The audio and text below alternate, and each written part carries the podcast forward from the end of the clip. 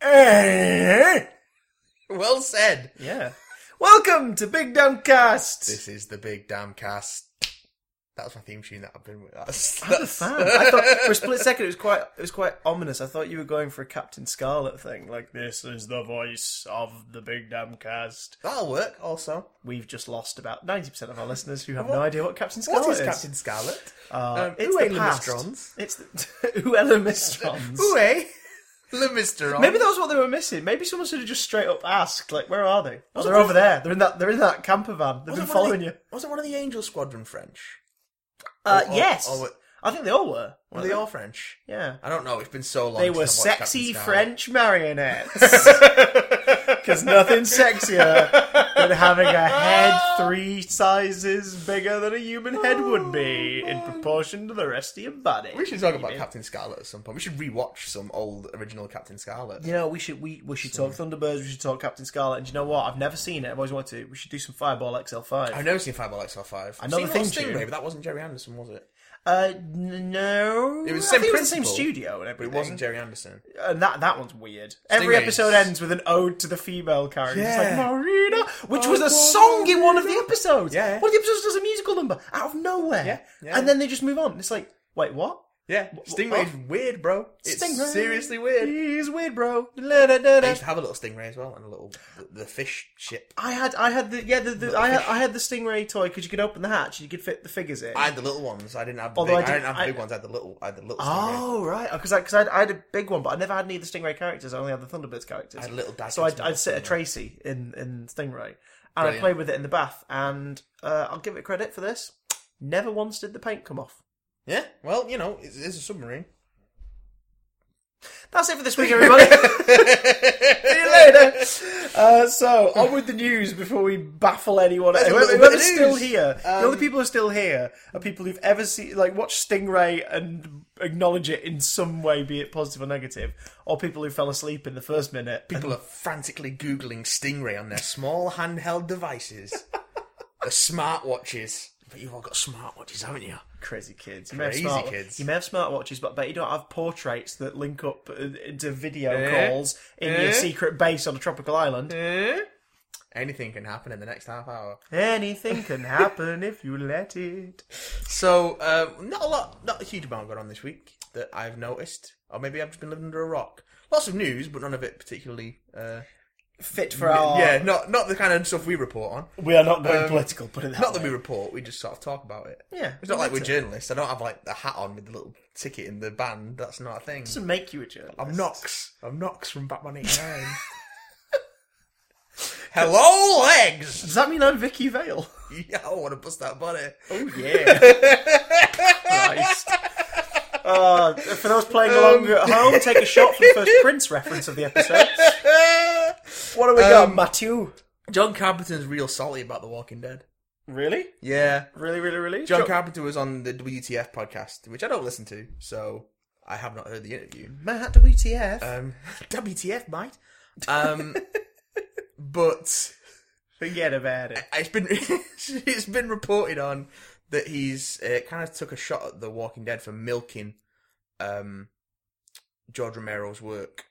It was basically just you know milking the Night of the Living Dead thing, but it's, that was part of a larger point he was making about the way that media No one's, culture. no one's being creative with that format yeah, and genre. Yeah, they're just milking the same ideas over and over and over again. Hmm. Um, so that was that was a thing. John Carpenter being all salty, but John Carpenter's a weird dude, so we'll let him do that. That was a thing. Um, you just said that in the same sentence as John Carpenter. and you didn't leave on the opportunity. I can't For help that, it. I'm taking your journalist hat off no, no, you. You are now no longer a journalist. I'm no longer Knox. Knox no more. It's the DC crossover of 2016. Um, so, um, Guardians of the Galaxy Volume Two is a thing. Yes, it is. It's a glorious thing. It's rap now, isn't it? Uh, they're bringing footage to SDCC. What the shit? That's going to happen. So we're make going me to see happy. a little bit of that film uh, in a on couple somebody's of weeks' phone time. camera on Yeah. YouTube for 2 We'll see days. some leaked footage out of Hall H. also on the subject of uh, SDCC, uh, there's a 13 foot bronze statue of Captain America Whoa. that's being unveiled and displayed in San Diego from the 20th to the 24th of July before it makes way to its permanent home in Brooklyn. Oh snap! Yeah. So, So they're they're, doing a RoboCop. doing a RoboCop. They're doing a Superman. Ah, they're doing a RoboCap. Because they've done that haven't they, in in um in uh, oh god where's Smallville meant to be? um, Kansas. Kansas. In Kansas, there's a statue of Superman, or is it in DC? It's in I, DC. I think. I have no idea. Well, yeah, there's a statue of Superman somewhere. Has someone And- written false god on it? No, but Barack Obama Is there a man posing, with no legs Bra- climbing up it? Barack Obama is posed in front of it, doing the same pose as the statue, thus certifying his Oh. position forever going forward as quite possibly the l- most cool president that Obama's the US the will best. ever have. Sure, there are drones killing people overseas, and that's a bad thing. But uh, one man can't make all the change in the world, and no other president is ever going to be this hip. No. so there is no. that. Um, I mean, he watches Game of Thrones. He's on it. Eh, who doesn't? He knows Everyone the watches Game of important Thrones. stuff in the world. We need to talk about this last season of Game of Thrones. Actually, we should do that soon. We should. We're Um, getting you need to political. though. watch it. We're getting political. Game of Thrones. Yeah. Uh, that is about- and uh, in Detroit, they've got a statue of RoboCop, which, Excellent. which I don't understand. It's like they're saying, "Yes, we are the shithole from the movies." Yes. Yeah, Detroit is. I've I've I've had someone from Detroit come and stay at my house. It Detroit's an interesting place. um, Then again, I still think the best statue associated with the location is uh, Frank Sidebottom. There's a Frank Sidebottom in Timperley, I love it. I love it. Oh, and the he- and, and the, perceive the, it. the body's bronze, but the the head's coloured in like the That's like the amazing. head. That's amazing. that is really cool. Um, you know, someone tried to nick the Eric Morecambe statue that's in Morecambe. how do you nick a I think statue? they tried to saw its leg off. Why would you Nick do it. that? Oh, because he's only on one leg. 'cause Yeah. that would be the anchor point. Why don't you just saw the bot, the I base? don't know. Like, why would you I might saw be his just leg? remembering that story, but I remember there being a story a couple of years back about someone trying to Like, nick why, the Eric Morecambe why statue. would you want an Eric, an amputated Eric Morecambe? Well, I'd, statue? I'd, I'd want an Eric Morecambe in my living room. yeah, but not a one-legged Eric Morecambe. I mean, he can't do the skip. I don't, And it'd feel I'm, kinda I'm not like- ableist. Yeah, but it'd feel like Chris. some kind of weird time traveling edition of Misery. do you know what I mean? just It's keep like- him there. just keep him You're gonna there. Write a new Morecambe and Wise Christmas special. It's like you will, no, you will write, you will write a new one of your funny plays. That was Ernie. That wasn't me. Where can I find Ernie? um, I need both of you. And the next time he wakes up, there's both of them in the bed next to each other. Sharing a bed. Morecambe and Wise in misery. Um, You just see you could Photoshop that. You could just take a still from any of the sketches with them sat Yeah, next to look. each other, sat up next to each other in bed, and just just give them up the broken ankle. oh, Oh, on the subject of misery, yeah. do you like the DC TV shows? I, I, you know, the only one I've watched is Flash, and I really enjoy Flash. I, Um, I dig it. Well, I've watched. I've watched. I diggle quite- it. I've watched the That's a first- joke for PC people, right? no. It was- I've it was watched the diggle. first season and a bit of Arrow. Uh, my girlfriend has ploughed into season four of Arrow and gave up towards the end of it. Good lord. Ah! Um, I've really enjoyed both seasons of The Flash. I, Uh, I've enjoyed what I've seen of Supergirl. Supergirl. And Legends of Tomorrow is bad. it's real bad, but it's got Brandon Ruth and Arthur Darvill and Victor Gerber and other cool people in it. I wonder it's got um, Wentworth Miller being Captain Cold, which is always worth a watch. um, 'cause I'd he's- imagine he could get a little grating though if he was in every every week. No, he's fabulous. I would just watch a whole show. Of, I just watch Captain Cold. I just watch it. It's just just just him just like going to get a coffee. Yeah, I just watch Wentworth I'll Miller being- have a frappuccino. I'll have a frappuccino because But it's hold- iced Hold the milk. cold pun. I hope you're not planning on putting too much ice in there. I wouldn't advise you messing up my order. oh, I want it so much. You're not putting me off. You're just making me want it more. Um, What's his name again? What's the character's Leonard name? Snart. Leonard Snart. As, that's not how you spell Leonard. Ex- Excuse me? On the side of my coffee cup, you misspelled my name. I don't like it when people misspell my name. Dominic, Snart! it's like that's the name of the show. Dominic Just Snart. Purcell. To, well, there is there is precedent for a heroic Leonard Snart in um, Flashpoint of all things, um, because he's Citizen Cold in the Flashpoint universe. But even a hero would kick a barista's ass for misspelling Leonard. As someone who's been who has experience of being a barista, Have you ever had your ass kicked by a supervillain? well, no, but I, I you know I'm I'm, I'm not um, I'm not a future hot girl, so I don't know about being baristas. But I'm a barista! I was a barista. Um, but anyway, that's not the point I'm making. The reason I mentioned the DC TV shows Oh, yeah. is because yeah. in the US at least, the Net- Netflix and the CW, the Netflix and the CW, Yes. um, All of us. have struck a deal to bring their mm, shows, including the DC TV shows, but not limited to, also include shows like Riverdale, which I'm interested in, um, because how do you make a TV show out of Archie? That's how you make it Twin Peaks, apparently. Um, Riverdale, Frequency, No Tomorrow, The Vampire Diaries, The Vampire Diaries. Vampire Diaries, yeah, yeah, yeah, Oh, yeah. um, The 100, Rain, and some other bits and pieces, as well as the DC TV shows, including I Zombie and now Supergirl, because that's a CW show now. Um, they're going to be bringing their full seasons to Netflix eight days after the seasons conclude. oh, that's kind of cool. Um, and that, the CW goes- did that with um, Crazy Ex-Girlfriend. yeah, that's, Yeah. that's one of the shows that's that's that's, that's Which is now on the deal. UK Netflix, which I'm probably Yeah. going to binge this week because I absolutely adore Rachel Bloom So whether this will affect in a us- fiery biblical way. You're terrible. Um, I though know. this whether th- whether this comes over to the UK or not is you know it's not clear, but it'll be interesting to see if it does because Well, Crazy Ex-Girlfriend's like a, a hint at how they can Yeah. handle it in the future, maybe. yeah, so that Maybe. that'll be cool. That that's a big thing that done, and it's not the first time like Netflix have got an exclusive deal in place with Disney that Netflix is the exclusive home of all Disney streaming stuff for like the next extra years from everything that comes out. I think from last year onwards. So like episode seven, when that comes out to streaming, that'll be on Netflix exclusively and all the new Pixar stuff, Finding Nemo, etc., etc., etc. So um, I mean, it's it's kind of part of the arms race of streaming. Um, But it's also healthy competition Stuff. too for those companies. Yeah, If- it is, If you've it got is, the Marvel it is. shows on Netflix and the DC shows on is. Netflix, then people are going to be like, you finish a season of, of Flash, it's going to be like, why not try Agents of Shield? E And I'll be like, okay, fair enough. and it's interesting that um, As long as it doesn't recommend Daredevil or Jessica Jones to anybody watching Flash or Supergirl, because Oh, man. good lord, no, it's not going to go down well. traumatize some kids. But it's interesting that Marvel and DC have both now got exclusivity with the same provider.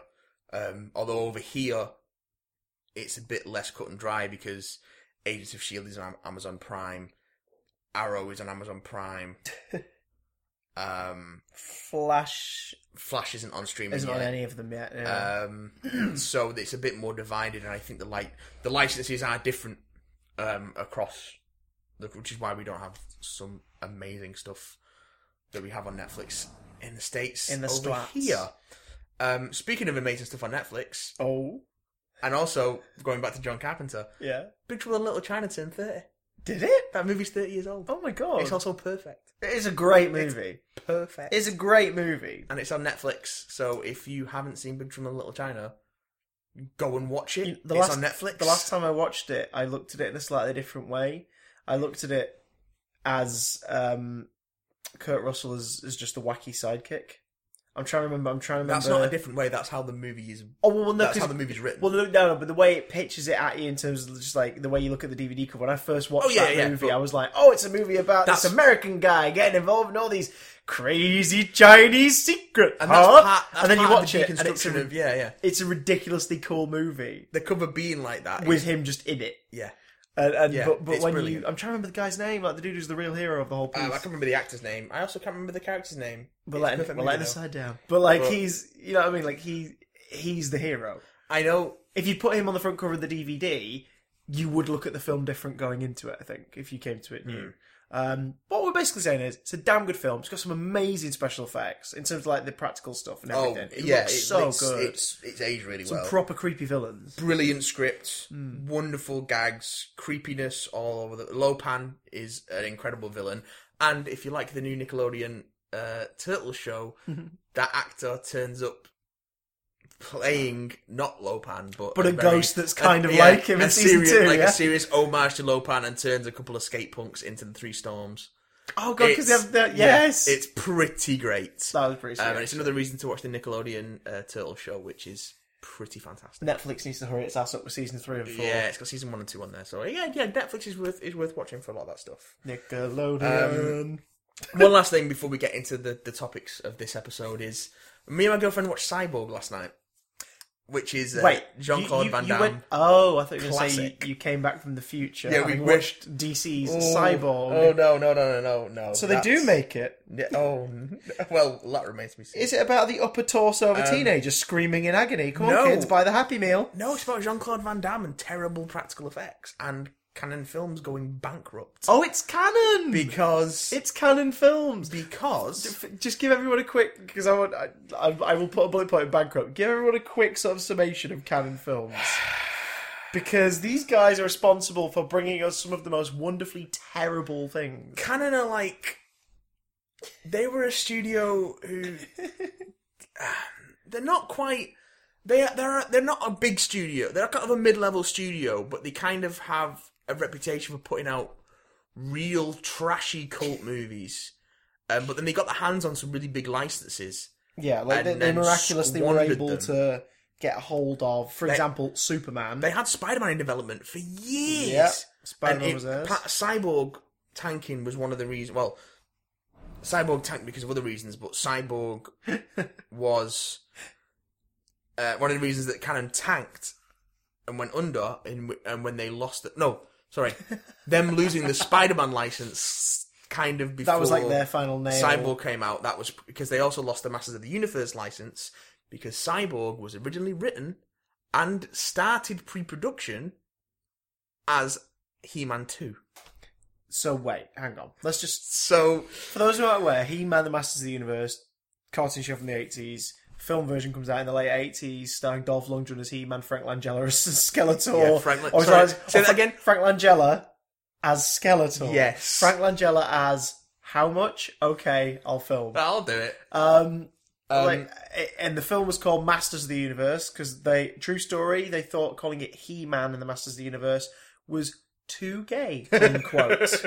The same reason that the TV the TV company behind the Incredible Hulk TV show changed Bruce Banner's name to David Banner because they thought Bruce was a name that was too gay. Because in the eighties, everybody people were dicks. People didn't like the gays in the It- it's eighties. gay. Oh, we better not do it. Then just shut up and just but Bruce is such a gay name, apparently. Oh, What? Christ's sake. But anyways, But that's why the, that- that's why um like they always still make references to his middle name being David in the comic sense as Yeah. sort of like a nod Yeah. to and a middle finger up to the TV series. I think name. he'd been Robert in some versions as well.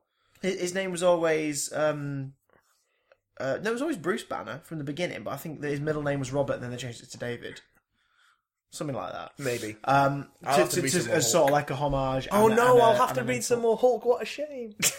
um, Go back and read the '60s stuff; it's amazing. it's pretty great. It's like Stan Lee. Like Stan Lee was, uh, you know, he only wanted to have a cameo in the Marvel movies that he had a hand in co-creating the characters. He, got, he felt like it was a bit unfair if he if he cameoed in ones that he didn't make. Well, all, And so when it came to Guardians, that was the first one that he like Captain America he didn't Yeah, make, but yeah. he, he brought him back, for example, in Avengers. And then with um he made with, with Guardians of the Galaxy, he was like, "Oh, I don't know, like you should give it to someone else." And they were like, "You you created Groot." He's like, "What?" It's like you created Groot. Groot is an alien sentient plant in a Hulk issue from early Hulk. I don't think it's I don't think it's Hulk. I think it's uh an early anthology story, Might be, but, like it- where but- monsters dwell. Or something but Stan like wrote it, and it was Hulk. Oh, yeah, fighting, yeah, it was yeah, Hulk yeah. fighting this tree monster that was called Groot. that. brilliant. And and then whoever you know brought Groot back in Guardians later on was like, oh, well, tell you what, I'll make it one of those things. It's like the whole planet's a forest, and this is just another tree from it, Hmm. which then got explored in, in a Groot uh, mini story a couple of years ago, uh, in I think one of the annuals, and it was really cute. And they all said, "I'm Groot." All the dialogue in the issue is "I'm Groot." But anyway, That was Stanley- a massive Stanley tangent. Hall, But anyway, yeah, done um, that. So He Man, Masters of the Universe movie comes out, Yeah. and it's the typical thing of we don't know how to adapt this, so it's going to be a story of them coming to Earth. yeah, and Cannon Um, the- basically this- it shares the same plot as the Smurfs movie. they bet the farm on Massive Universe. Like they put a lot of money into it, and they were expecting to get a lot of money back, and it did not work out for them. But they'd already greenlit and started pre-production on the sequel. In fact, they were so confident there's an after credits moment in the original Yeah. of Skeletor Yeah. arising from like the lava or whatever, And, and, um, freezing mid shot because they obviously didn't get the shot they wanted, so they just freeze with his face above the surface like a Goosebumps uh, cover. Really weird. Um, but Dolph Lundgren declined to return because he was going to do Red Scorpion, Yeah. Which probably paid better. which you know worked out well for him. and wasn't um, a Masters of the Universe sequel. But um, because the plot of it was that He Man comes back to Earth, it's post apocalyptic wasteland, rah. So Um, again, avoiding the Masters of the Universe premise again, completely, like complete- the first. No movie. Eternia. No Eternia for you. Um, and well, Dolph Lundgren returns. to- You can declined wait to your return. Eternia. Terrible. Terrible. Um, but they just recast him. They recast the surfer dude as him. And then, but then it went through more production troubles, and they ended up becoming the John Claude Van Dam- Damme movie that it is now, and um, changed the plot and wrote all the He-Man stuff out. It's a weird movie. It's not very good. It's worth a watch, but it's terrible. Is Jean Claude Van Damme a cyborg? No, So who's the cyborg? He's- Is there a cyborg? there is a cyborg. Oh, God. there are several cyborgs. Ladies and gentlemen, Big Damcast Theatre presents the abridged reading of Jean Claude Van Damme's Cyborg. So. am I Oh, giving it? Too, am I giving it too much courtesy? It's it's not good. Um, so there's it's a post-apocalyptic wasteland, right. and there's been wars, and there's a plague, which is never Okay. really defined, but there's a plague, and it's bad, and there's a last group of doctors, and they've sent out a cyborg to get some information. And this cyborg is coming back to Atlanta, which is where the last doctors are. And then she gets attacked by a group of pirates led by the improbably, improbably named Fender Tremolo, who is also a cyborg, but he's kind of like T Ray from the Deadpool comics meets the Lord Humongous from the Road Warrior, um, with this ridiculous voice and shiny bright blue eyes. And a chainmail shirt, and also he's called Fender Tremolo. Did I mention that he's called Fender Tremolo? One more time. Fender Tremolo. As Skeletor, Frank Langella as Fender Tremolo. It's not Frank Langella. Oh, I see. That's where the movie Um, was let down. It's some big muscle dude. Uh, whose Are name you I saying can't Frank remember. Langella couldn't get muscly? Well, Probably this not. guy's swole. Um, anyway, so there's a cyborg, and then her bodyguard is killed by this gang, and she runs into. Uh, I can't remember the John Claude Van Damme character's name. Should we call? Should we call him JCVD? it's something Rickenbacker. I know Rickenbacker's his second name. should we call him Rickenbacker Glory? Rickenbacker Glory. Rickenbacker Glory. So Rickenbacker Glory rescues this cyborg, and then she has a whole exposition scene where, and it's like the woman takes off a wig, and she's got like a brain in a case and like a metal neck. But it's a really poor puppet, and then there's this really awful shot of like she sees the pirates catch up with her, and then she looks round and she's not put the wig back on, so it's like a puppet head, Oh, and it's really uncanny valley, and it's just But so ugh. it's not like Terminator style. We know that's a fake head, but the It's- shot is so good we it's- don't care. it's oh, such a it, I, I'll have to show Like, you. Sutty's in the bottom of frame. I'll have to show you. Kermit to- the, I Kermit the Frog. I can't describe how awful some of the practical cyborg effects are in this movie. There's not many of them because we're told that Fender Tremolo is a cyborg, but we never really see his cyborg augmentations. Fender Tremolo. And this cyborg lady just isn't in the movie much. Um, It's because Jim Henson was only available for half pot's a a day. mess. That's why. Pot's a mess. um, but yeah, there's some awful practical effects, and then Fender Tremolo takes a cyborg, and he wants to take her to Atlanta and keep the cure for himself. He's like, I like the pain, I like the suffering, I like this world. Go to hell! I've been there. It's terrible. Um, but so then, and also Fender Tremolo in the past killed um, Rickenbacker Glory's family. So, but then he's sort of he's an, he's described as an urban ninja. Okay, here's my here's my biggest question so far. No, I can't answer it because I Oh. don't know. Oh no, you no no no no no. You can. wh- When, when was this released? 1987. Okay, so this is post Terminator, This is yeah, it's post Terminator, pre Terminator Two, post pre Terminator Terminator 2, post Terminator. Does it feel like it wants to be Terminator? in No, it feels like places? it was made in the late 70s. Oh, good lord! So it feels like, a proper it- offcast. It's not good. Um, and anyway, yeah, there's always a then um, He-Man meets Escape from New York. yeah, a little bit, and then Rickenbacker Glory hooks up with this woman, and then she takes um. he- she she go they go to try and get the cyborg back and they're chasing the pirates but the pirates want to ship but then they're not they're on land again and then he ends up getting crucified at one point and then there's a big final battle in the rain and then he gets the cyborg to Atlanta and it's the end of the film Woo! and then the, the end of the film literally, literally ends with they get the cyborg back to Atlanta she's like stay with us this could be a home for you and he's like nah we gotta go people out there need us and he jets with his new brunette friend who he met, on, who he met earlier Um, and then the, and then I think the last line of the movie is like something like, "We had the cure for this. We had, we had the cure for the plague, but I think he's the cure the world needs," or something ridiculous like that. And then it just and it, and then it just it just finishes. Oh, and the whole soundtrack sounds like it was recorded on someone's Casio. It's the worst synth soundtrack I've ever heard.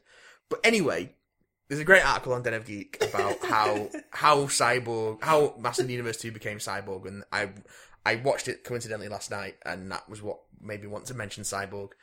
Um, I just can't believe that someone can be retooled that specifically. That's so odd. yeah, That's so. I mean, that that's Yeah. that's like how the Die Hard film, Die Hard sequels get made. Is- Well, at least with four and five, like other yeah. other things were pitched, and then the studio went, "We'll buy your that's- script, but That's how Die Hard got you've made. got to put John." Mc- well, it's sort of like a tradition then. Die Hard was it's like you've got to put John McClane in it. Die Hard we're was a gonna call it Die combination of an adaptation of a novel and a Commando sequel. I did not know that. And they, but we'll, we'll, Oh we'll- my God. We'll do a bit of research and we'll talk about this another time, I think. But Die Hard, Die Hard was originally started as a mongrel of other films. So if its sequels to also be that is is pretty fitting, but yeah, it happens quite a lot. There's there's there's, there's um, pleasures to be had in diving deep on development hell and films that got cancelled and films that got retooled into other things from other things.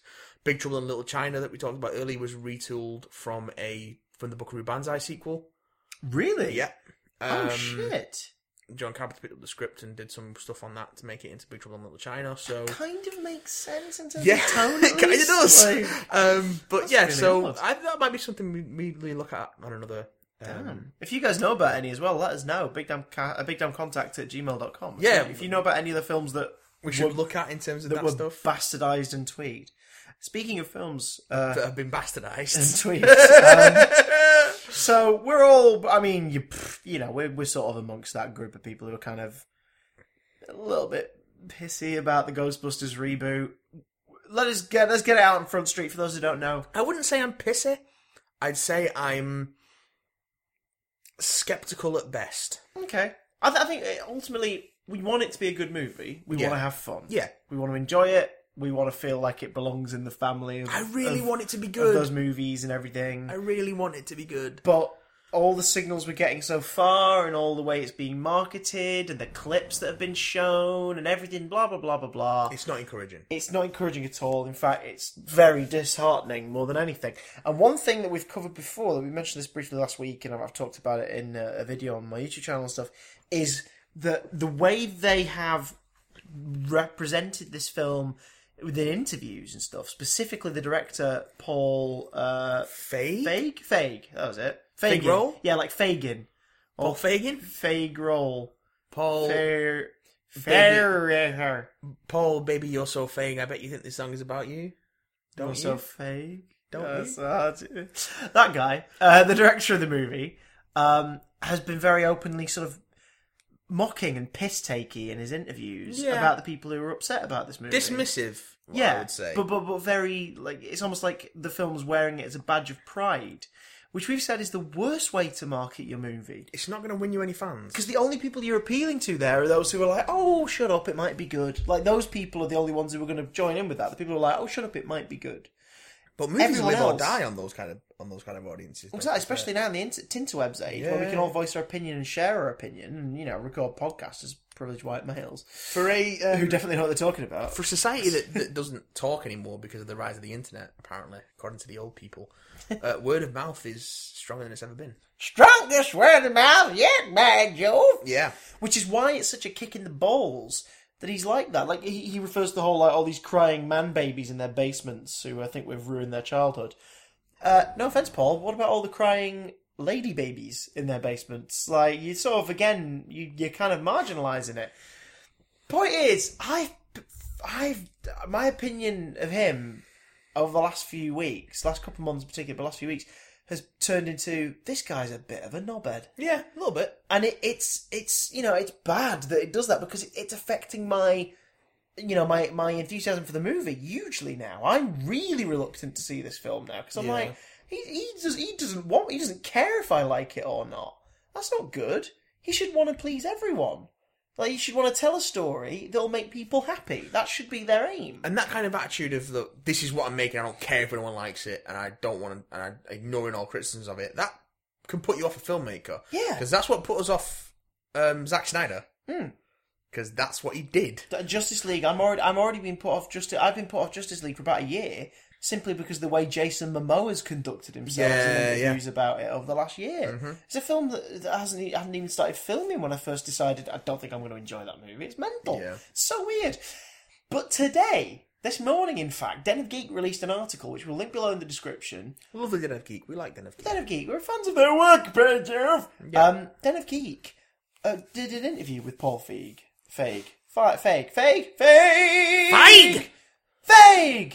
I want to live forever. No, you got to reboot it. You I can't. gotta reboot the film. Paul Paul Feig. Paul Feig. Uh, an interview with him. Uh, the journalist, having seen Ghostbusters ahead of the interview, um, and not the original, the, the remake, and then went into the interview with him. And what they do is they sort of say like, "Look, we're gonna, I'm gonna ask you some questions about the controversy and everything, and and, and the, the, the holdups people have about this movie, but I ju- and, and about the Sony email leaks and, and stuff like that. And I, I, I just, I want to give you the chance to put everything out on Front Street and just be very black and white about it. And he goes, I appreciate that, thanks. And you read, you finish this interview. I don't know about you, but I finished this when I read this interview. I, I sort of came out the back of it going like, I have a bit more respect for him now. Yeah, But there are some things where I absolutely. still don't get it. Uh, for example, she says like, I'd only watch the the journalist says I'd only watch the trailer. Uh, I can't remember if it was a he or she actually. I shouldn't put that in your head. Um, the journalist. Let's call them the journalist. Mm-hmm. The journalist said I hadn't watched the original trailer until after I saw the screening of the movie, like the day before the interview. Then I watched the original trailer because I was curious as to why it had so much backlash. Um, would you agree that's not a good trailer? And he goes, No, it's not the best trailer. It's not very. It's not the best representation of the movie we've made. and that's a common theme with Paul Feig trailers in general. He doesn't. His movies don't make good trailers. No. But at the same time, it's odd that the studio went ahead with that and you get the sense that perhaps there was no director's approval. Melissa McCarthy wrote to them after that trailer went out to basically go, look, that's a bit misleading. Can we do a new trailer that's a bit more like this? And they basically ignored her. And she, she openly talked about it in an interview, said, like, yeah, they don't care about what the actors have to say. They don't, the studio, they don't care. Like, we're just there to sell the tickets. But we knew this about Sony anyway, Yeah, Sony are thanks to the hack frauds. hacked, hacked frauds, Hacked, hacked frauds. Um, Hacked frauds! hacked frauds. hacked frauds! In fact, Den of Geek made a point of not reporting any of the the um, Sony hack stuff. But I still track that stuff down because You're curious. You I, can't help I it. like to read the internet equivalents of the National Enquirer. um, also, it was kind of fascinating. Mm. It was morally dodgy, d- d- diving into people's private stuff like that, but it was fascinating. we say we say private. These were all business emails. well, they were, they were they're all still considered private. well, of course, but they were also like it's the kind of thing that if so, you know, whenever you get an email address to the place you work in, they will always issue you with a ton of statements, like you know, small print and everything, where they basically say at any time we could pull your email and Hmm. look at it. Like i- if you email here, you have have to know that you are representing the company. they and could pull their all that. email and look at it. We couldn't pull. Oh their no, email of course, and of look at it. course. But at the same time, like you would expect the emails, of course, to be all. Obviously, you could have banter and this, that, the other, but to be of professional nature. Yeah. A lot of what came out in in relation to Ghostbusters specifically was a lot of kind of backstabbing, and Yeah. and uh, uh, represent uh, re- representation, reputation, um, like destruction and like pissing all over Ivan Reitman's choices and talking about how like no Dan's script isn't good enough, referring to Aykroyd's script Yeah. and and all this stuff, and it's just really and, and like meetings of all the people that um is it Amy Pascal? I keep forgetting her name. Yeah, Yeah, head, head of Sony, like she, she sort of like organized a big meeting prior to the pre-production of this movie, where she invited everybody who was involved in it in some way, apart from original Ghostbusters director Ivan Reitman, and they openly discuss in one of the emails that like, no, just don't don't tell Ivan that we that, that, that we're having this dinner. So they were planning it without him. Ivan was still attached, and it still is. He's an executive producer of the movie, but it's believed that might be marquee only. yeah. Like he he's being left to his own devices. He's working on Sony's new division currently called Ghost Core, which is about making new Ghostbusters media. So be that games, be that a TV series, be that another movie. Mm. He's in charge of that currently, and I think that's what's appeased him. Like he's like, fine, look, I'll look after the legacy in my own way. you guys have your one-off film. I'm Yeah. going to go do this, um, which could be ga- could be good, could be bad, doesn't matter. But but Ivan Reitman did a very clever thing back at the time of Ghostbusters two. In his contract, he stipulated that if they did a follow-up movie, he had final say on who directed it. Yeah. So this movie, the new the new film remake, though it be, comes under that contract. So he had final say. Yeah. Which is why Amy Pascal was annoyed, according to these emails, because she wanted Paul Feig. She wanted him because of the success of Spy, Bridesmaids. She was like, he's going to direct this movie. Well, not Spy at that point. 'cause it only came Well, out not the year Spy, before. that, no, but like that was in pre-pro. Yeah, I think yeah. I think that's because that's a Sony flick. That's how they got to like know each other. Yeah, and yeah. stuff I mean, he's done lots of work for Sony. but like she was like, he's going to be the guy. He's going to be the one to do it. I want him. And Ivan Reitman wanted to make another Ghostbusters himself, I mean, that, that Ghostbusters 3's been in development hell for years. but as re- Years. as recently as two years ago, Yeah. he was like, so we're going ahead with the film. Good. I would like to make it. Which, if you were, for example, Disney Mm. or even Fox, and you know the the. the now being a little more like open to Brian Singer and everything with his stuff with the X Men universe, which yeah, it hasn't worked out really long term, but like at least with Days of Future Past, like you remember the the hope that we all had at the moment. They were like Brian Singer's doing Days of Future Past. We were I like, had no oh my hope god, whatsoever. okay, fair I'd, enough. I'd, I'd seen everything Brian Singer had done All right, since X Men Two, All right, and mo- it was all all, right, movie, bad. Bob. All right, movie. Actually, anything Brian Singer's done since The Usual Suspects, because I don't even like the original X Men and X Men Two in retrospect that much anymore. I know I watched X Men on Netflix uh, about two weeks ago, and it was awful. Do you know what happens to a toad when it's struck by lightning? That's a Joss Whedon line. oh man! Joss Whedon's owned up to that line. Joss, In an earlier draft, someone else Joss. took it over and decided to leave it in. Joss. He's not listening. He's not on the internet. He's a wise man. He doesn't hang out on the internet. He's Damn a it, clever man. Joss. Um, so yeah, where were we? Oh shit, that's it. Right. So like, i- if this were Disney, for example, or, or you know an- another studio, they would probably be a little more open, have a little more faith, and they would go, okay, we're going to make a Ghostbusters movie. It's going to be a sequel of some sort, and we're going to get Ivan Reitman in, and Dan Aykroyd's going to oversee it because then the faith of the public will immediately be there. The people who love those original movies will already be buying a ticket theoretically because they know these guys are uh, looking after it all. So to kick him off seemed like a really odd choice. Hmm. And Ivan Reitman's involvement in the new film has been very minimal. Well, uh, He's an executive producer in the sense that Stan Lee's an executive producer. Yeah. Like, he might have some say, he might have some uh, input on how it works, but ultimately, because he's one of the people in charge of where it came from, it's more a courtesy. Yeah, yeah. Um, which is a shame. But in this Paul Feig interview, Paul Feig, oh, blimey, Paul Feig, Feig, Feig, Feig, Feigity, Feig, Feig, Let's just Feig, make it up. It doesn't matter. Paul Feig, in the Paul Feig interview, he comes across as somebody who wants to make a good movie, and he doesn't want to upset people. Yeah, yeah, I get all that. And he says that the, the article that came out about a month ago now, he said, like, "Girl, I've met geek assholes in the geek community. That's- It's home to some of the biggest assholes on the planet Plenty of like was was a misquote from an interview done 18 months prior which may be true but he even says in the thing i wish i hadn't said that because i know now that's not true like the real geek community aren't the ones who are being horrible and disgusting about all this I don't know. I'd probably I'd say which there's again probably- Mm. is yeah well exactly again it's sort of like that's that's him going like if you're a real geek you're a good guy and it's Yeah, like like it's- hang on you, you're sort of person rallying here it just kind of furthers the tribalism that's that's the problem with Yeah, that kind of thing. with all this stuff. People feel like they have ownership, and that's Yeah. a problem because you don't have ownership. But the fact you care, that the, pa- the passion is good. mm-hmm. The, f- the the fact that you think you have a say is kind of misleading. Yeah, yeah, I think it's better when studios, directors, producers, and whatnot are open to suggestion yep. because they want to know that they're doing something that everybody's all on board for. The Marvel movies, again, great example. We'll always bring them up, not because they're a popular thing to talk about, but because they do it right.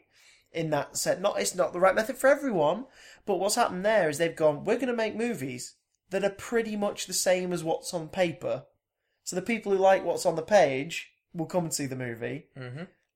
and we know that it'll be enjoyable for people who haven't seen the movie because it works so well in this other medium. Let's try it, and, th- and you know, there's rules of adaptation, blah blah blah blah blah. blah. Yeah, yeah. Um, So it seems that Paul, Paul Feig like wants to do the right thing, knows when he's said something wrong or negative, and apologizes for it in hindsight.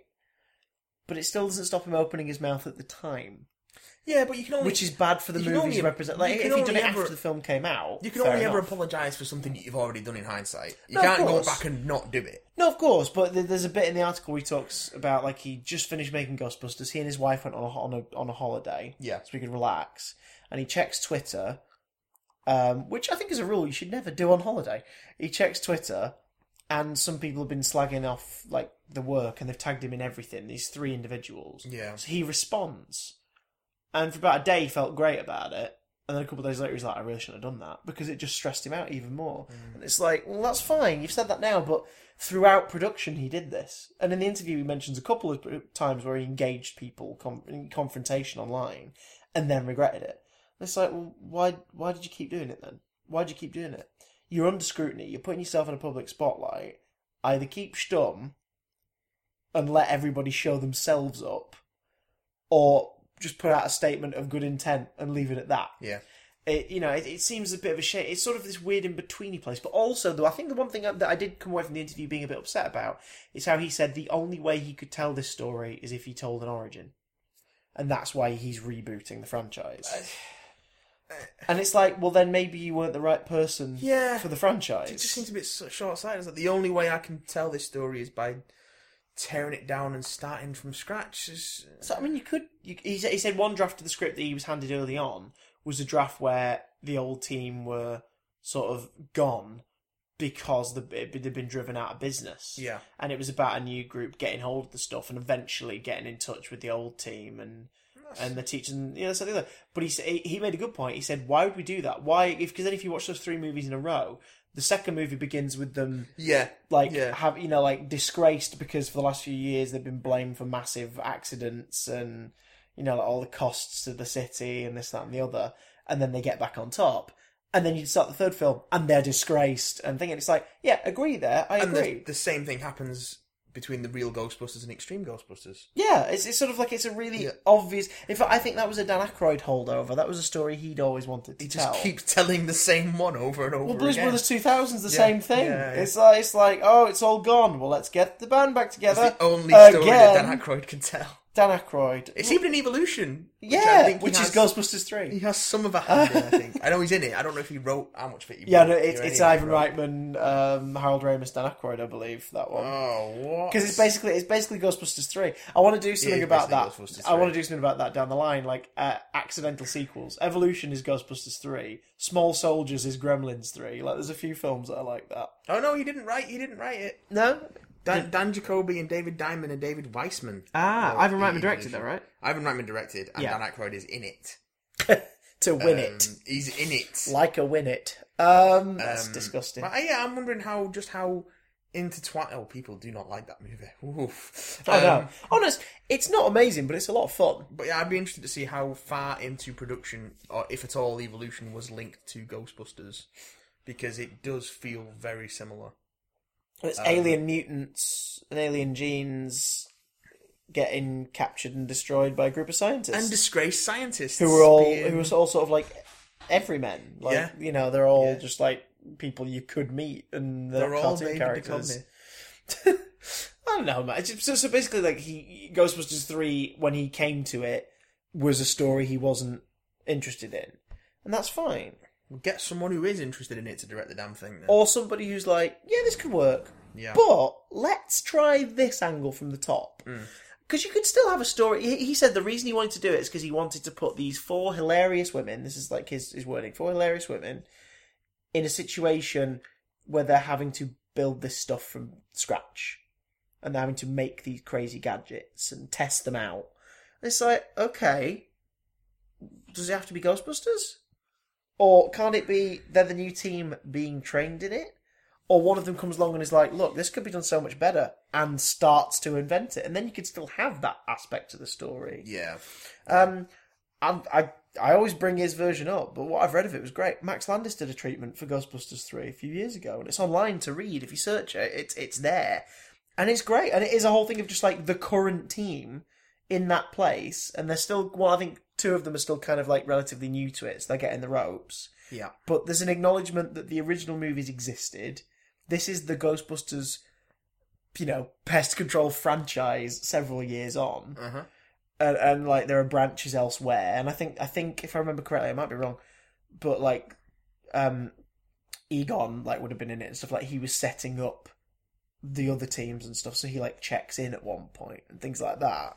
Obviously, he couldn't do that now because of Harold Ramis passing away, but like you could still do that with say like Which makes it makes me want not want a Ghostbusters three now. Like if I can't have Harold Ramis, I Well, don't don't- want a Ghostbusters Yeah, I know what three. you mean. I mean, it depends on how you do it. I would have been happy if it was a new team and everything, and the only one you had of the original guard in the movie was, say, like Ernie Hudson. Like, Winston is now the guy who manages the New York branch. Do you know what I mean?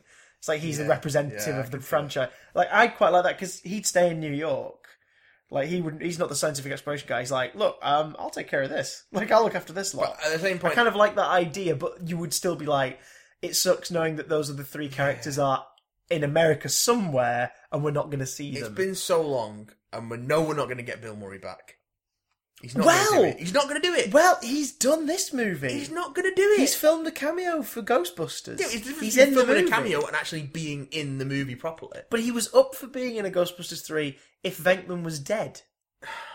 See, that's what I mean. It's just So like you know, but you know, what I mean? I think it's because he was like, if we do the same, we do the same, and it's just going to be exactly the same. it's just Bill Murray. Give me being something weird. new to do. Bill Murray is the Tom Baker of the Ghostbusters. He's like, Oh, yeah. what a talking cabbage on my shoulders. Like, come on, just do the movie, man. Just don't don't be so weird about it. We had a Like, talking everyone wants to cabbage. do this movie. Everyone wants to do this movie except you because We- you can't be a ghost in it. Like, just We had a talking cabbage. It was called Onion Head, and then everybody renamed it Slimer because merchandise-wise, it made more money. and now we're not gonna get a Ghostbusters three because Hal Ramis is dead. Because We had a Ghostbusters three. Bill Murray wouldn't just swallow his pride and be in the damn movie, and now Hal Ramis is dead, and we're not going to get a Ghostbusters 3, or at least not the one that we should.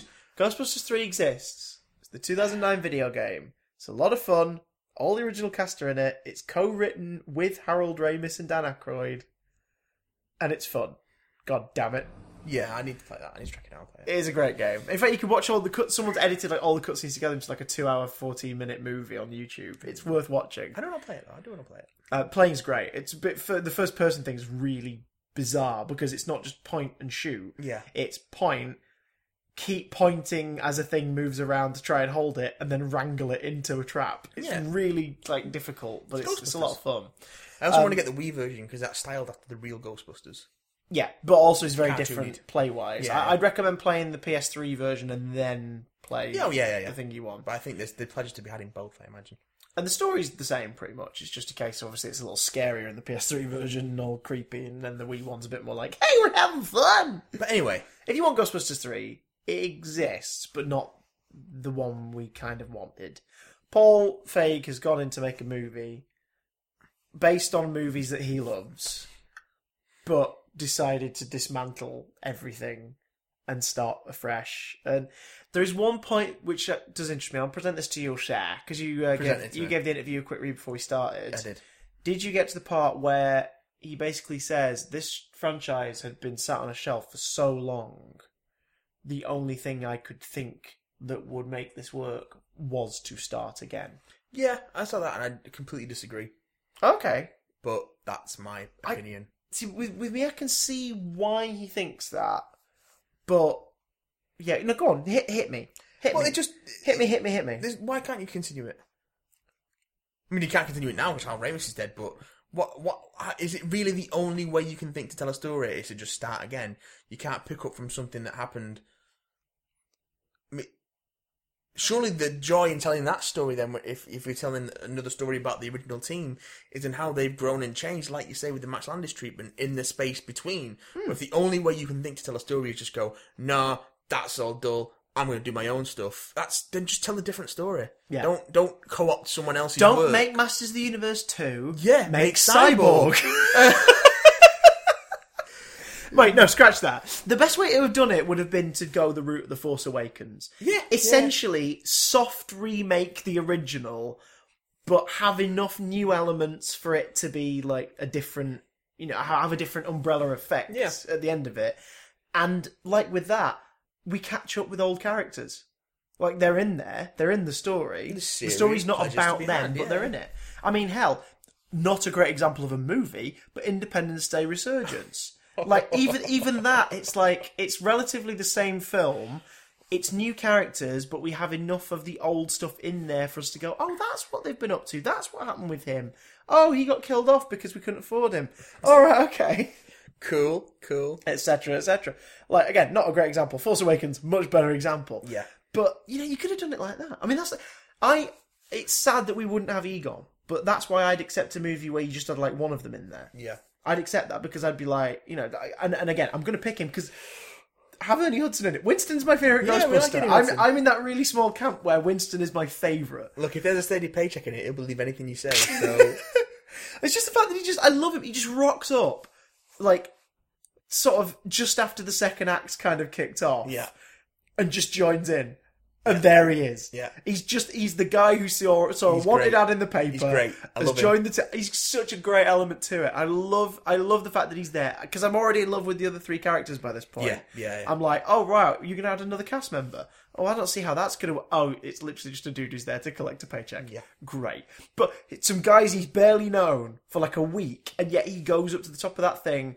To the top of the hotel, crosses the streams, and risks his life. He could die. I think the But he's implication is doing they've it. been together as a team for a lot longer than a week at that point. Um, there's- I don't know. I don't know the events between um, his interview and Peck shutting down the containment. It's only about a week or so. The the, the, the second half of the film takes place over about a week, two weeks. Doesn't yeah, Dan- Dana's apartment and everything, all that stuff happens uh, earlier on, like the exploration of her apartment and Peter checking it out. That's when it's still the three of them, isn't it? yeah. the Cedric Hotel does it. Then there's all that stuff, and then and and then um, Winston applies. He's only there for a bit. I feel like there's more of because that, 'cause that's why I kind of like it. It's like he, he he's he's a ni- he's a solid enough dude that when it comes to the end, he risks his life alongside the other three because he knows it's the right thing to do. I just got the sense that that, the, that movie took place over like the, the the whole montage sections of it took place over a longer period of time. Ah, but the montage happens before Winston joins. of course. Ghostbusters are running for a while, Okay, yeah, Oh, yeah. but but Winston yeah. Winston joins later on when they realise they're going to need an extra pair of hands.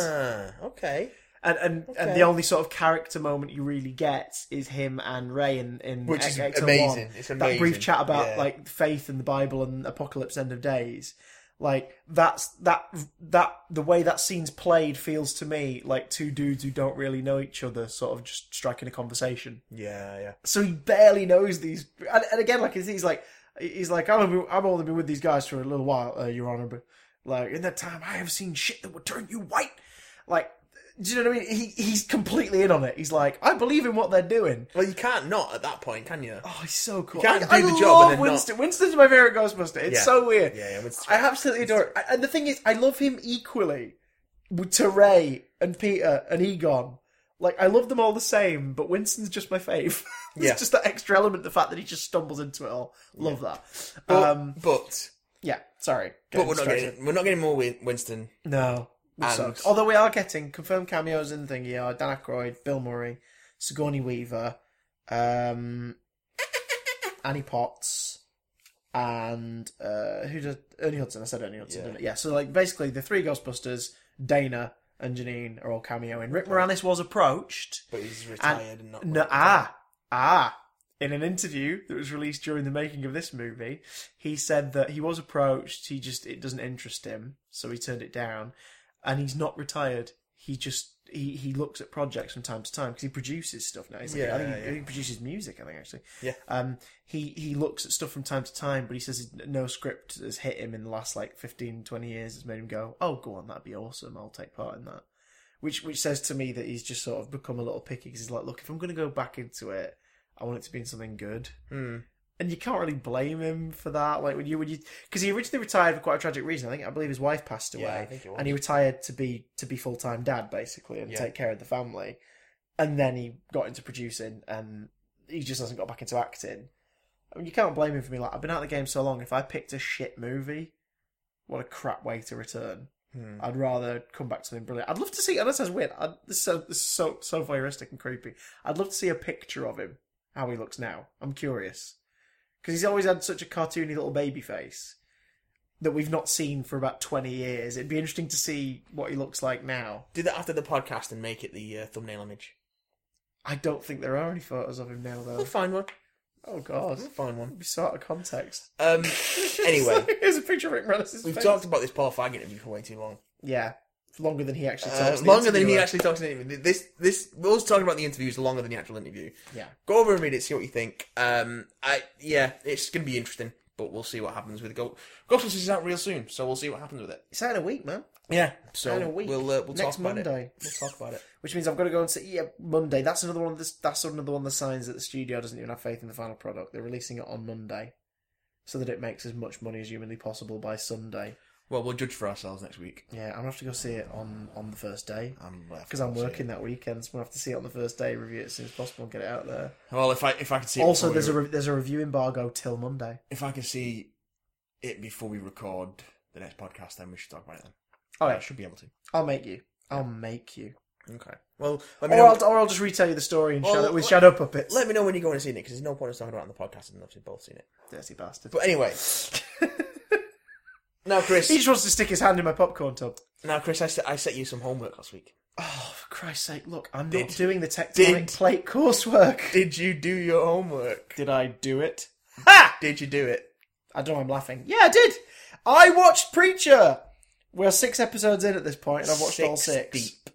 I'd started yesterday with the intention of watching like two, and I watched all six. What do you think? Um, so again, just to, g- well, to, to bring people up to speed, I, I've never read Preacher. I have. Matt has read Preacher. Matt has also already watched Preacher. Yeah. I yesterday binged six episodes of Preacher. I've been watching it on transmission, so I, I, mine is a bit spaced out. I I'm enjoying it. Which is odd because I know it's not brilliant. It's It, it, Yeah. it it's got moments of brilliance. It has brilliant elements. and Dominic Cooper's great. Dominic Cooper's great. I don't think he's playing Jesse Custer, or at least Mm. not the Jesse Custer I'm familiar with. So th- This is why this is why this is such a unique perspective Yeah. because you you know the source material. I know the source material, and it just I know that Garth Ennis is hev- Garth Ennis and Steve Dillon both are heavily involved. Well, it's But- a Walking Dead kind of scenario in that, like with that Yeah. series, Robert Kirkman is is is, is the writer of Walking Dead is is working on the show and he's written some of it and he's helped plot out the story arcs. So with the TV show, he's sort of going, yeah, I'm going to tell the stories differently. I'm going Hmm. to do different things and bring in other characters and kill off other characters sooner. Well, I and don't know how heavily let other characters live involved. for longer. But the difference with that one is that one feels like it's being stretched. I Whereas for me, that, but that's because I've read Walking Dead. yeah, Whereas with Preacher, I've not read it, and so far it feels like they're taking their time a bit. Preacher fe- to me feels like it's being stretched to its breaking point on the show at the moment. I don't know how heavily Steve Dillon and Garth Ennis, well, Garth Ennis particularly because he was the writer, Steve Dillon was the artist. The, Who's the visual in, in- storyteller. In, quotation marks. Yeah. Um, uh, don't be, don't be He's a nice. good artist from the neck down. There's a lot of the neck down stuff in Preacher, to be fair. Um, Giggity. uh, so, uh, yeah, I don't know how heavily they are involved in the actual plotting of it, or whether they're just consulting. But I know they are very much on board. Um, but they've just like adaptations make changes. Yeah. That's how I, that's just how they work. And even from one serial medium like comic books into another serial medium like television, changes are made. Well, But it's just they well, here's, just here's a way change to. so much. well, here's a way to decipher it. Picture in your head, Matthew, yeah, sweet gentle Matthew. sweet. Picture in your head uh, a back cover to say Preacher Volume One. Yeah, right? Give me the short paragraph summary, the blurb of sort of what what you would describe like a, a, what what what would be written on the back of the trade paperback of issue See, one, I of- don't- of, of part one. The problem with giving a, tr a, a synopsis for the um for the comics as opposed to the show is the stuff you find out in the comics, like end of issue one, end of issue two, really early on, that they still haven't gone into on the show, and I don't know whether that would constitute a spoiler. oh no no no no! I mean like the back of the book kind of summary, no, like, no. where it doesn't give it doesn't give too much. I away. mean the back of the book summary. okay, well like There's stuff that would be in the back of the book summary Oh, for Jesus. the first tre- preacher trade that would Okay. probably constitute a spoiler on the show. well give us the pre blurb where they just explain the basic No. premise of Christopher. the book. Oh They shit! are so really? far behind some of the stuff that happens in the comic that I cannot do that yet. Oh, do you know what?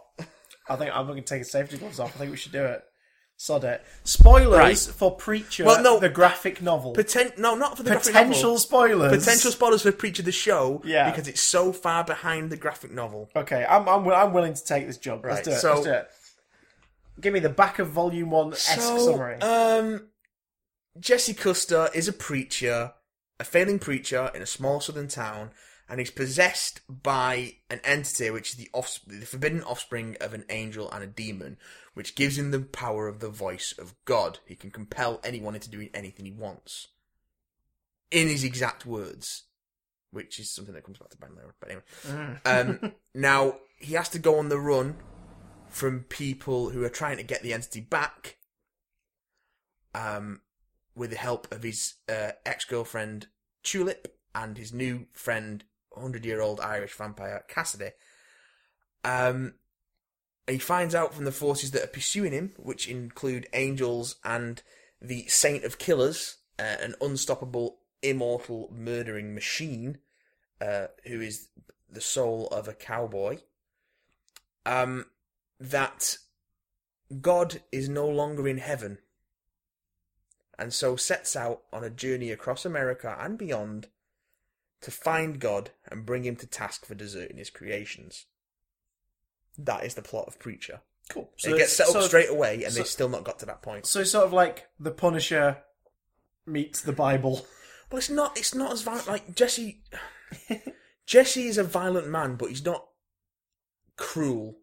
He's a, he's a human. He's got f- he's got faults, and so is Tulip. Tulip in the show is significantly more sadistic, cruel, vindictive, violent, short tempered, um, Whiny. just unpleasant than she. She's not an unpleasant person in in in the book. She does unpleasant things, but it's just she's got a nasty streak in the show, which just isn't there in the book. And Jesse as well. Just, I mean, what they've done in the show is Jesse has Genesis, and they've kept him around in town. They brought other characters from later on and other places into the town as well to build the community. It's lets it lets them have regular sets. It lets them have a regular cast because a big component of the book is travel. They're always on the road. Um. Oh well, between arcs anyway. Then they'll spend a couple of issues in one place and then move on. Um. And it just, but in the book, when Jesse gets Genesis, it destroys the church he's in and, uh, and kills his congregation. He's the only survivor.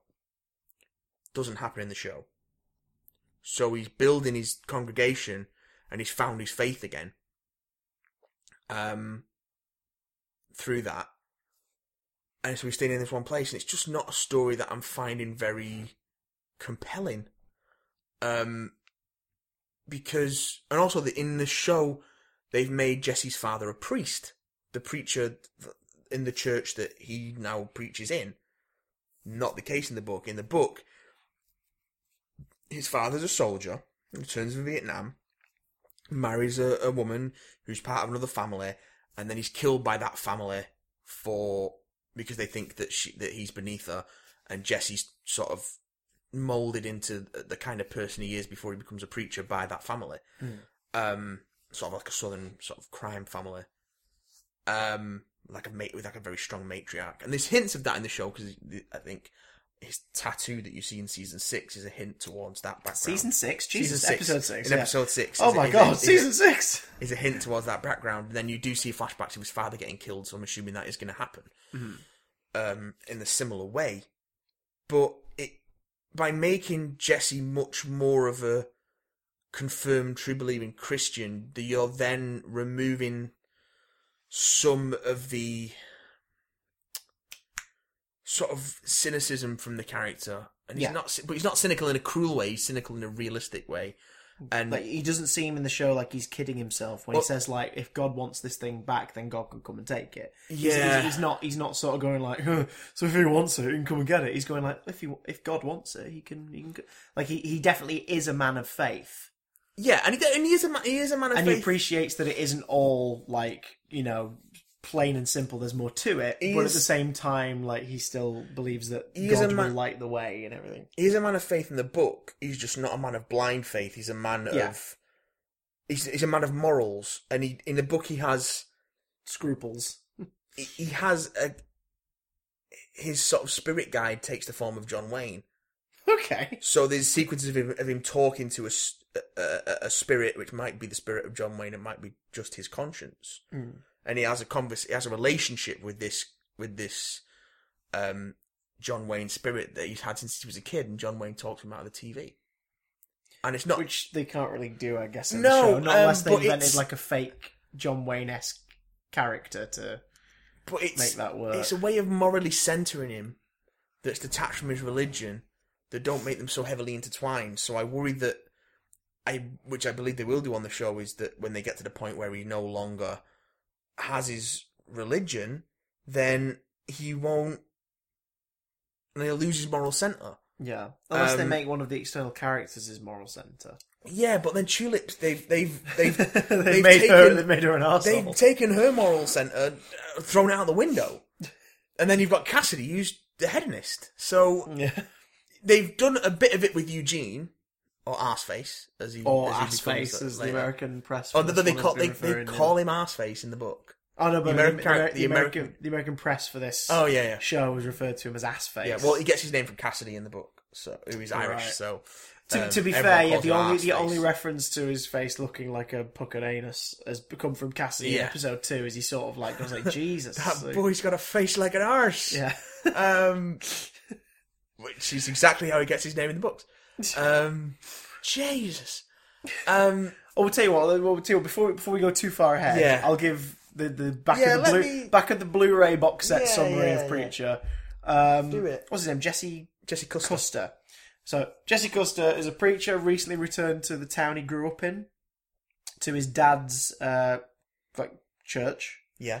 to take the role, having spent the last few years doing some pretty unseemly criminal a- in, uh, criminal endeavors Yeah. with Tulip. Um, a bunch of priests and religious and holy men and women uh, of different faiths have been possessed and then killed almost immediately uh, by an entity which eventually arrives at Jesse and just inhabits him and doesn't kill him. Meanwhile, an Irish vampire called Cassidy is sort of seeks refuge in that town because a bunch of uh, vampire hunters are after him. They keep finding him, um, and two blokes who are angels who are in charge of keeping track of this entity that is known as Genesis come to the town to try and take it out of Jesse. Uh, at first, without him knowing, and possibly with a chainsaw, and second time with his cooperation. And Jesse realizes the entity gives him a god. He he refers to it as the voice of God, and then is told, "No, that's not what it is." But he can tell people what to do. No, no, he he- can, he's- he can he's command told- people to do. He's things. told it is.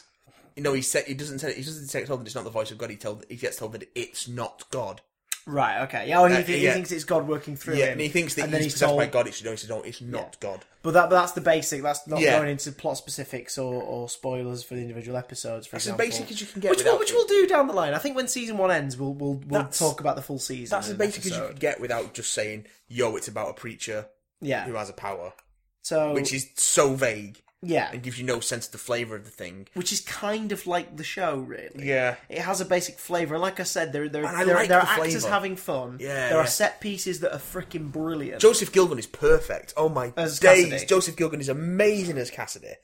He's one of the most perfect pieces of casting I've ever seen. There are some bizarre, and I've got a feeling this might be Seth Rogen's input, but obviously I could be wrong. But there are several modern pop culture references put in the first couple of episodes specifically, Hmm. almost like they're going, "Huh, huh, we're, we're relevant, right?" Well, I think that's just It, they, that's- they've obviously, obviously, the yeah. original books from the what early nineties, Uh, mid nineties, yeah. mid nineties. Uh, this series is very much set in 2016 because they there's you know there's like Yeah. touchpad technology, flat screen TVs, mentions of Justin Bieber and things like that. It's like they're But it's also set in a deep south, which is very backward in its sensibilities. Yeah. Um, in fact, the only iPad that the entire town has gets broken. Um, so it's yeah, it's an odd one. You do feel like there is they're focusing on ensemble Like, and Yeah. instead, instead of like, from what I can tell from your summary, the book, your cast is the three leads. Like they're your, they're, they're the ones you there's- take the There's journey a lot of with. supporting characters. There, are- there are, you know, they haven't really introduced the main antagonists for the series yet.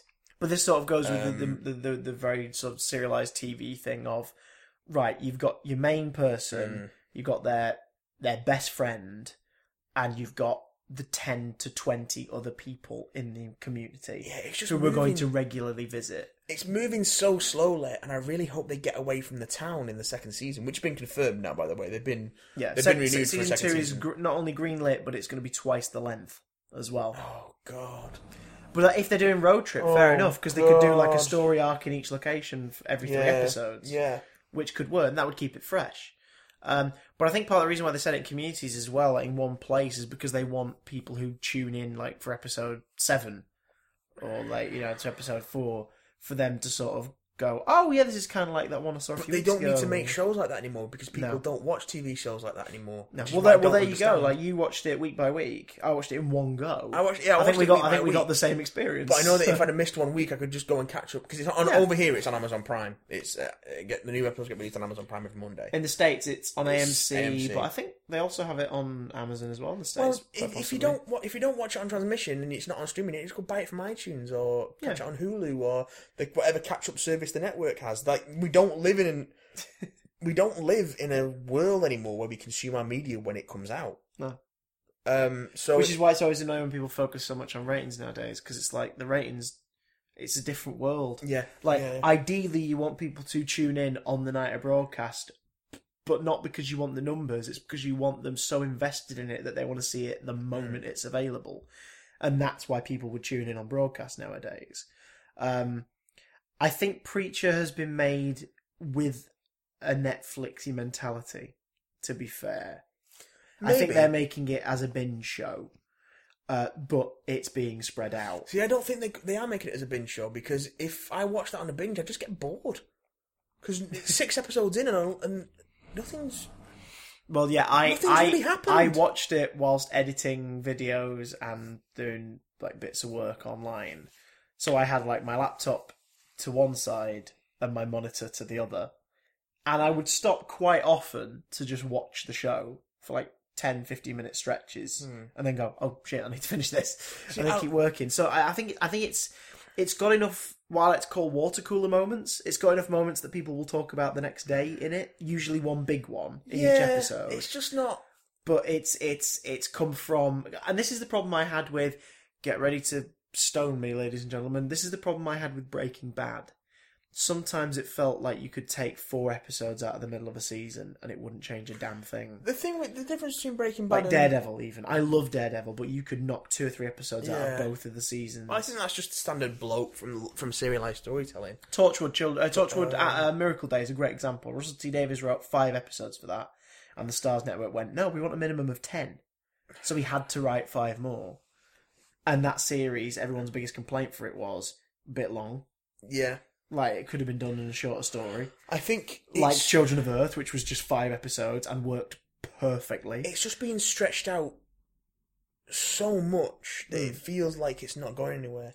Well, the pilot. Next to nothing happens in the pilot. Yeah, well, you meet pilot- Cassidy and he gets a really cool introductory scene. the pilot introduces it- its core concept you and it meet introduces Tulip all and its she, characters. she gets yeah b- but normally pilots uh, and was it was it one of those where they made the pilot and then it got greenlit or did I they think it start work on the pilot and then it was greenlit I think it was pilot ordered, and then and then pilot was green, and then Okay. series, green it's a series. because the reason i say that is because pilot episodes nowadays get broadcast that didn't used Yeah. to be the way No, things no, no, were. not at all. pilot would be made it would be maybe shown as part of like a season of, of pilots It wouldn't be shown on TV; it'd be shown to the network. Oh, it could. It did. ha- It did happen sometimes. though, mo- More in the states than over here, where they would sometimes show two or three pilots on a network over a weekend. The idea being, it's like, oh, new stuff. Like, what do you like? Tell us what you like. See what what rates. And then when it gets made, I think the last example of that in the UK was they used to do it on BBC Three. BBC Three Yeah. used to show pilots. Yeah, And then, like a year later, the one that got picked up would show Mighty Boosh, for example. Tundra was Yeah. done as a pilot, and then they remade it as part of Series One. Um, and that's the thing. Pilot episodes, like you say, are there to introduce the premise, the characters, and give a flavour of what the show could be to an exec. Mm. Pilots nowadays, whenever you watch a TV series and the first episode is named pilot, it's usually because the episode was made for that function, but Yeah. then they just make that episode one. Mm. And I think that's a big mistake because Preacher episode one had one amazing sequence on an airplane Mm-hmm. a really, really sort of like whoa introductory two minute opening sequence that made you go, "What the hell is happening?" Yeah. And it introduced enough of um, Jesse's like philosophy and and his out, outlook on confrontation specifically to make you go, "Interesting character." I'd be intrigued to see what story they're going to tell with him. But ultimately, fuck all happens in that first episode. But that's fine Really. because it sets the tone. But I don't know if th I think that's just how it's become nowadays. I'd prefer episode one to feel like part one. yeah, but it does. Uh, does Yeah, because it, it introduces all the characters. it? Episode one shouldn't feel like sets the up opening Genesis. the opening credit sequence of an eighties sitcom. Which it, it Where it doesn't. basically goes, These are the characters and it it's a dude who lives in a flat with two women, but Yeah, his but I- landlord thinks he's gay and that's how he gets Episode- away with it. episode one It's doesn't- got John Ritter. There that's you go. not that's not what episode one of this series does because it's. I would argue it's probably the Tom best. Cruise blows up in a church and here is the preacher Stop it man. Okay. Episode one is sort of the best Please episode of the come se- many twos. Stop it. episode one is, I would argue, is probably the best episode of that season because it does it does its job so well. It introduces all the characters. Hmm. It sets up Genesis. It gets Genesis. Sets up what Genesis can do. Boom. That's episode one. Is, Gen- is Genesis Power set up in episode one? Yeah, because he's got the whole. um I don't know if it is. I think it's in episode two. when that he episode first two? uses it, yeah. Oh well. When he first uses it, in- Okay. in, in episode one, he, he gets thingied, and then the fight in the bar happens, and that's the end of episode one.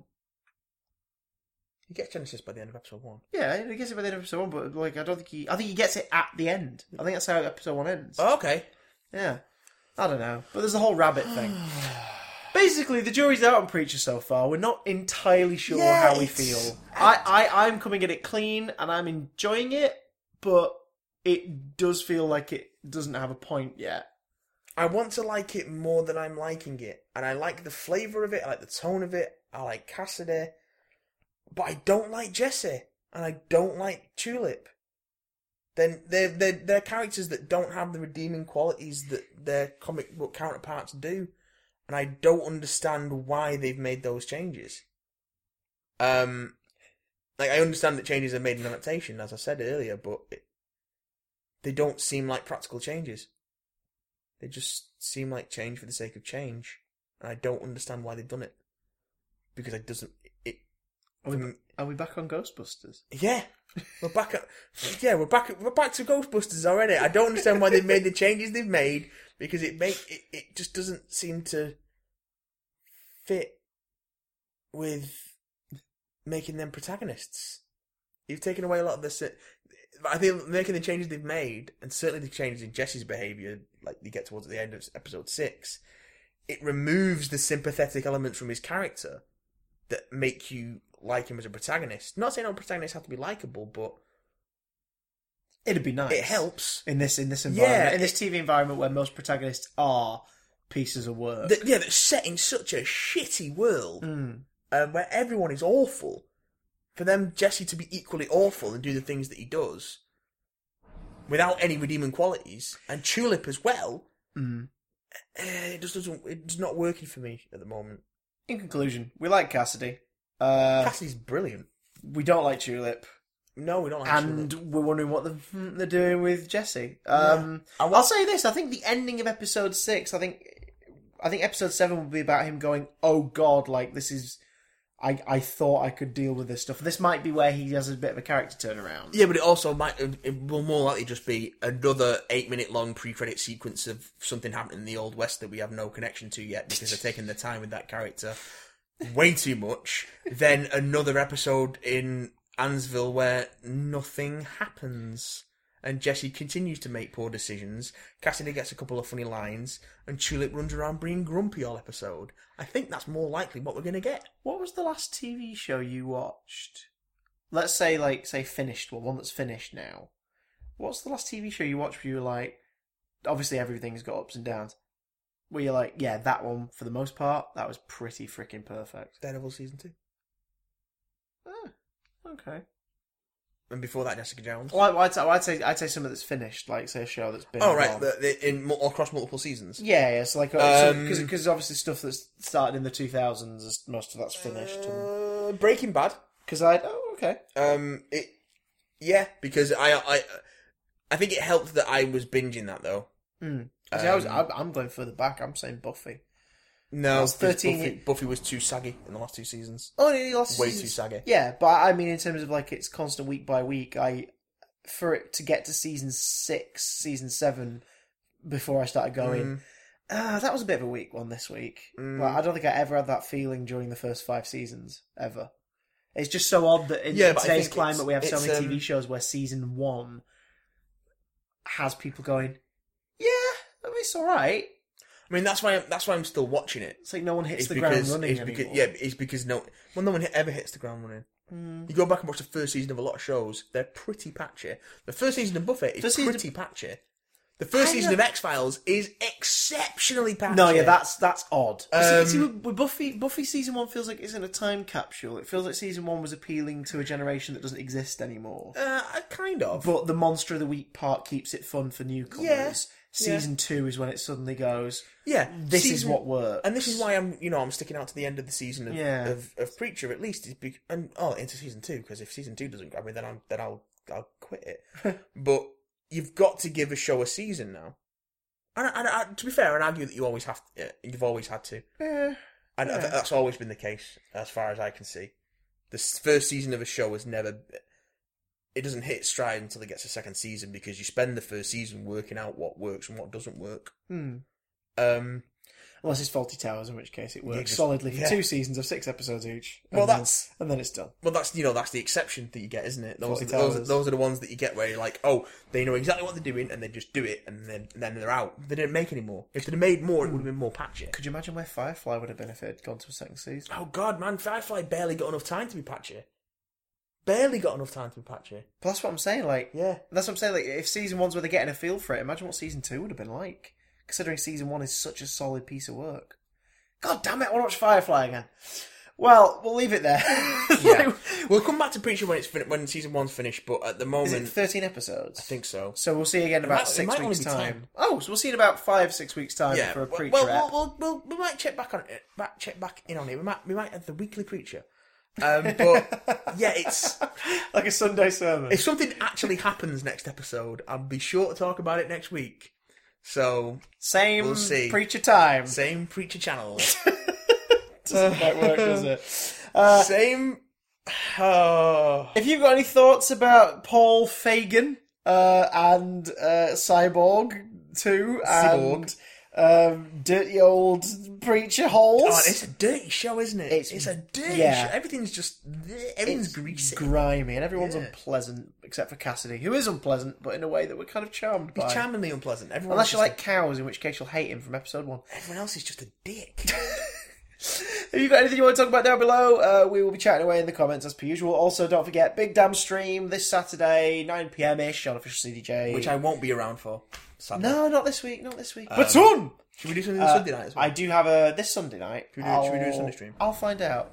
Keep an eye on Twitter. We'll, we'll 'Cause I find can do out it Sunday night. because Sunday night's possible. But I know Saturday night we do have something on Sa- Saturday night. We've got we've got a, we've got not Matt standing in. Yeah, I won't. I will not be there. on We've got Saturday. we've got a not Matt standing who uh, who you, who who isn't Matt, but by God, isn't Matt. They're So, trying. we'll see you on Saturday, possibly Sunday, twitch.tv slash official DDJ. Remember, you can get in touch with us at any point, bigdamcontact at gmail.com, or Yep. leave a comment here on this video. Leave it. Free download for this episode's in the description if you want to hear it again. Which, I mean, why would you do that? Are you insane? Uh, Once is enough. oh, mate, I mean, we're Half. Half is enough. half, half, Half. Half, of an episode is enough. whole. And we'll see you next week, probably on YouTube for a Ghostbusters review, I imagine. Oh yeah. Oh, da, da, da, da, I'm not making da, any da. commitments. But it made me feel good. Oh, God. Bye.